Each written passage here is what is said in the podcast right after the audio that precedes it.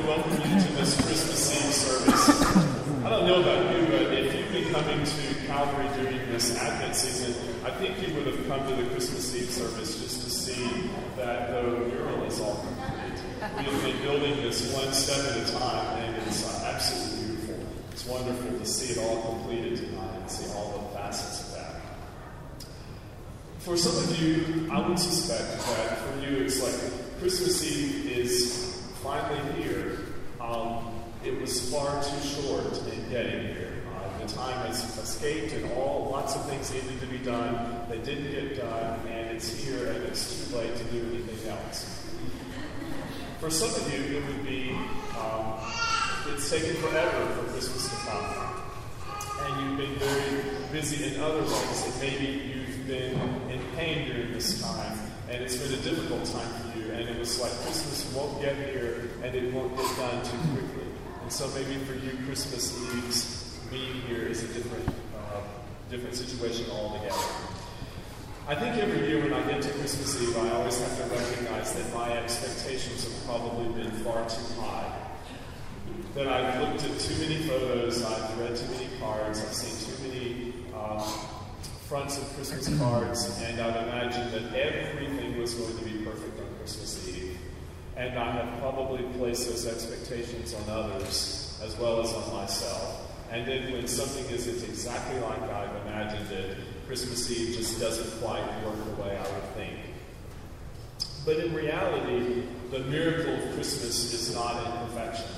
It's not in uh, every note being played perfectly or sung perfectly by you. It's not in the perfection of all the things. It's not in every dish being perfect at your dinner, or every gift being wrapped perfectly, or even everyone liking every gift. But the miracle of Christmas is much, much deeper than that. It's a bigger and much more important miracle. The miracle really is in the unexpected appearance of the child Jesus. And that's not something we can program, it's not something that we can manufacture, but it is it is the presence of Christ that we can simply wait in peace tonight, that we can be here, be fully present in this place, and expect. I pray that we would fully expect Christ to be in this place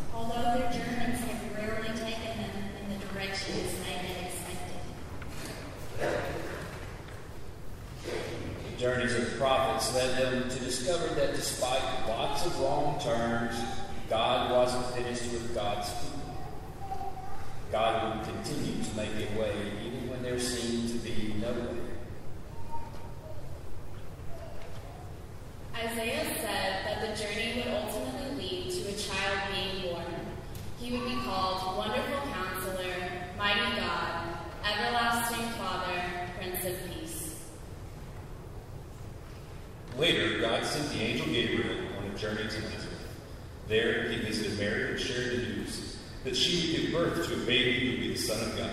For nothing is impossible with God.